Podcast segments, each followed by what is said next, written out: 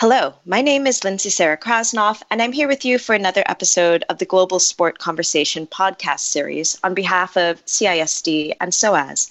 I'm joined today by Pops Mensah-Bonsu, General Manager of the Capital City Go-Go and former Team Great Britain and professional basketball player whose career in the NBA, Europe, Israel, and beyond has made him the very definition of an athlete ambassador. Pops, I'm delighted you could join us today to talk about your work in the global sports space. You've had such a fascinating career and been directly at the front lines of the intersection of basketball and diplomacy. But before we dig more deeply into that nexus, I wanted to ask what first brought you to basketball? What originally attracted you to the game, and in what ways were you inspired to make a career in the sport? That's a great question, Lindsay. For me, it was me always wanting to be like my older brother. We had common tastes. You know, we were both athletes growing up, and when he left London to go play basketball, that's when my love for the sport kind of developed. I started about 13, 14, and just seeing him excel at the sport just pushed me to want to do so also. And I mean, it's taken me all over the world. It's taken me to the Olympics. I've lived pretty much in every country in Europe, played in the NBA. And, you know, for me, basketball has changed my life. And it's, it's gotten me into a situation now that I'm able to be an executive on this side of the game. And had you asked me this 15 years ago, ago, I would have laughed. And to see the position I'm in now and the ability and the opportunities that I have in front of me is just a testament to, you know, how far this game has taken me. Right. And you've been all over with basketball and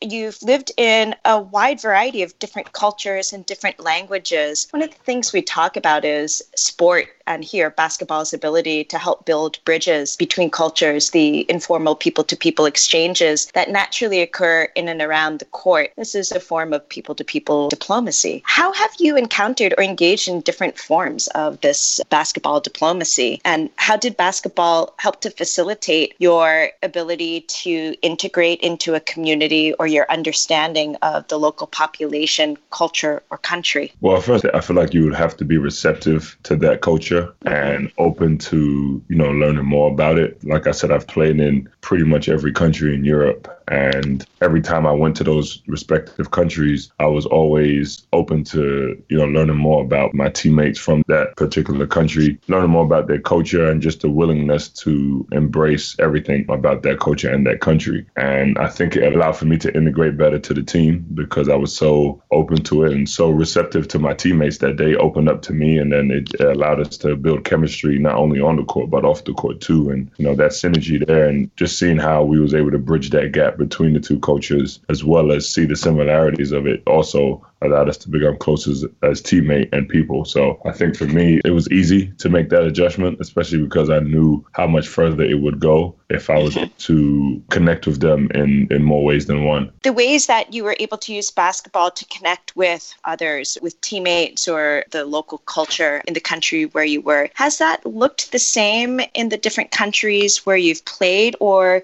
for example, was it a little bit different, the experience, say, in the United States versus when you were playing in Israel or Russia? Definitely. Or... It was definitely different. For me, if I'm going to play in Toronto or going to play in New Orleans, that culture shift is not as drastic as it would be if I were to live in Moscow. You know, it was like I said, although I was um, receptive and was embracing to those other coaches, it was still a culture shock for the most part. Like having to experience a lot of the things that I did. It could be whether it was racist, whether it was just a total contrast in the outlook on life, an outlook on just how you look at basketball and and you know people of different cultures was jarring at times. Although I got used to it after a while, so there is a big difference because you know me going from one state to another it's not that big of a difference. Whereas if I'm going from Washington D.C. to Athens, Greece, there's going to be a difference there. But it's just all about how you would adjust to it. Mm-hmm. And, you know, luckily I was able to do so. So mm-hmm. it, it, didn't affect me as much. I think it affected my American teammates more than anything else because, uh, you know, sometimes this was their first time overseas or their first experience in that particular country. And they maybe may not have been as open to receiving a culture or trying to learn more about it. So I think I, I tried to do a good job of bringing them along and making sure they were receptive to the culture too. And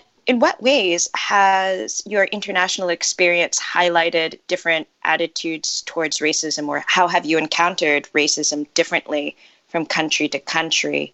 And I guess a related question to that is Has basketball helped you in your personal experience to mitigate some of the perhaps misperceptions that are out there about race? Oh, that's a tough question because I experienced it at so many different ways and at different levels. You know, I think in some countries in Europe, if you play for that particular team, obviously you're almost a god to those fans mm-hmm. and to that organization. But you go to a rival against a rival team and you're going to be called every name in the book. And I can remember to one experience when I was playing with my national team and we were playing against the Czech Republic. And I remember I was shooting free throws at the end of the game and I looked up into the crowd and I saw everybody from men, women, children doing monkey gestures. And it was very shocking because it wasn't just 10, 15 people, it was a whole arena doing it.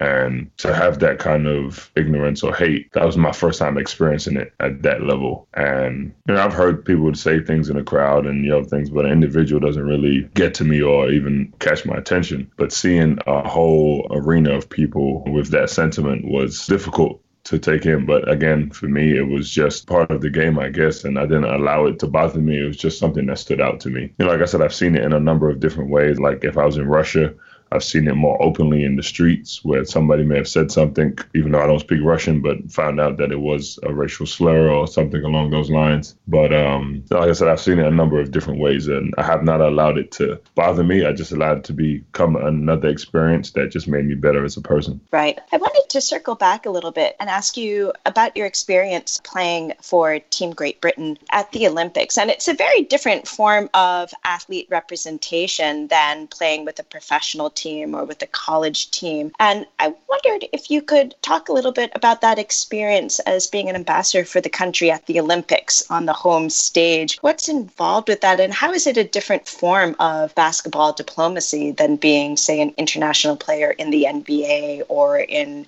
some of the leagues in Europe? Good question. I think when you're with a club team, you're representing, you know, I guess where you're from. Obviously, you're doing the same with your national team, but it's at a larger scale when you're representing your country. You know, when you're going into particular countries, let's say Greece, we're playing against the Greek national team, and there's the way basketball diplomacy had benefited me was playing with and against some of these guys on a club level and then facing them when you're representing your country, I think it allowed for that relationship and that diplomacy to reach a little further. Because if there were teammates who I had personal relationships with or relationships on a club level, and now we're seeing them on the international stage, it allowed for, you know, better interaction and better understanding of coaches, I feel, because we saw each other in different aspects and different perspectives. And, you know, I, I just always loved playing for my national team because not only did I get to compete with guys who I, you know I didn't see that much, but I also got to compete against different um, teams, like playing against the USA team before the Olympics, like playing against some of the best players on the planet, and them seeing me in a, a national team setting was totally different than how they would see me on an NBA team. On an NBA team, for me, I would probably be anywhere from the eighth to the tenth man. And on my national team, I was one of the featured guys. So it allowed for players and other aspects to see me in a different light. I think it built a little bit more respect, especially when you've got a whole country that you're representing. And, you know, I always enjoyed that portion of it, especially at the Olympics too. I'm really curious. What was it like to walk in the, the athletes' opening parade at the London Games, representing Britain and British basketball? It was the one of the proudest moments of my life. I remember just the the goosebumps and the jitters I had walking in to the opening ceremony and seeing. I remember seeing a, a camera. I think it was the BBC camera. I was looking for the NBC one, and I remember grabbing the camera and screaming into it and, and yelling, "Ma, I'm an Olympian!" Just because you know, I was that's the emotions that I was feeling because, you know, growing up I ran track and played soccer and track was my first love and the sport that, you know, I really felt like I would one day represent my country and, and to make a pivot the way I did and be able to, to become an Olympian as a basketball player, you know, was emotional for me. And, you know, definitely was excited to represent my country, my family, you know, my friends on that level. And I'll always have that next to my name, me being an Olympian. And it's definitely one of the proudest moments for me. And, you know, that taps very much into the issue of identity. We all have multiple identities. And, you know, certainly, you know, you've spoken about your identity representing Great Britain, but your family has a really interesting background. Your, I believe it's your parents uh, are originally from Ghana, and you know there's certainly this connection to Ghana or perhaps a, a Pan Africa, especially as the spotlight in the basketball world starts to shine ever more brightly on the African continent. So here I'm thinking of the upcoming NBA FIBA Basketball Africa League, which I know you've been involved with. Could you talk a little bit about this issue of Pan African identity and basketball and what that means to you? It means a lot. I wasn't necessarily born in Ghana, but you know, I wear it on my sleeves. I wear it in my blood. It's, it's who I am. Although I represent Great Britain, you know, I always try to push my West African roots and, you know, just show that I'm proud of it. And, you know, with the Basketball Africa League on the horizon, it's a big deal because a few years ago, hearing that if you knew that there would be a league that's based in Africa, you know, we, we would have never saw anything like this coming. And to see it being so close and me having somewhat of involvement in the development of the league. It just goes a long way for me because I never would have imagined this. And guys who play in Africa, who have talent in Africa, usually have to leave their respective countries to go to Europe or go to the US to go to high school. And now there's something that is domestic that they can call their own and they can develop in and they can become a professional athlete in their own country instead of having to leave and you, you get to see it firsthand and you know to be a part of that is huge. Like I have aspirations to one day own a team in Ghana because I just think it's only right, and it would just be one of my dreams come true to you know one day be an owner to be running a team in my home country would be amazing to me. And I think with this Basketball Africa League, it's come to fruition and it's now something I can accomplish down somewhere down the line. If I were to have asked you five or 10 years ago what role basketball would have in helping to globalize the game, what would you have said? What I would have said 10 years ago is it's ever growing. I'm not sure what it would look like. And, and you know what? Year by year, I think it's grown to a level that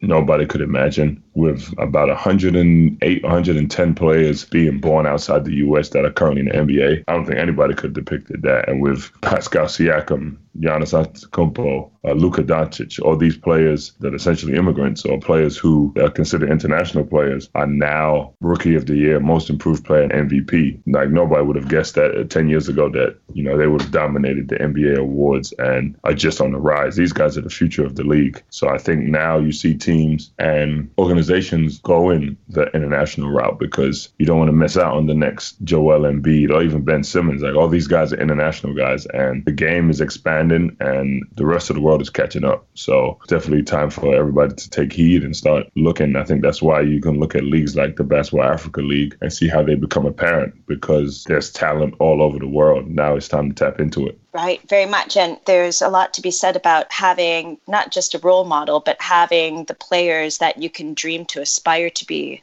especially when they're homegrown. And I think that's one of the exciting things about this. Lastly, from your perspective, whether as a player or as a GM and official, how can we better integrate players into the larger conversation to make sure that they have a seat at the table, to make sure that we're capturing their perspectives and experiences? Uh, that's a great question. I think it, it goes to my being and my presence. I decided to retire early from the game to get on this side because I feel like it's time for not only athletes, but black athletes to have a seat at the table, to be in the decision making process, to be in positions of leadership. And that's how we integrate the athletes or bring the athletes along to the seat at the table. I think when players see a mirror image of themselves in these positions, they are inspired to want to do this. When I'm sure when when players saw, you know, former players coaching, it lit a fire in them to see that it's possible to be successful coaches if you had once been a player. And now I see the same thing as in the front office. If I see guys like Elton Brand, you know, Larry Bird, you got, you know, a number James Jones, there's a number of guys who are in the league who are former players that transition transition well into positions of leadership. And it's just the beginning. And it gives us the, like I said, the opportunity to get a seat at the table. So I feel like that's the way to bring athletes along in that regard. Pops, thank you so much for your time and sharing your perspectives with us. I always learn so much from your experiences. I really appreciate it. Appreciate it. We'll see you next time for another episode of Global Sports Conversations.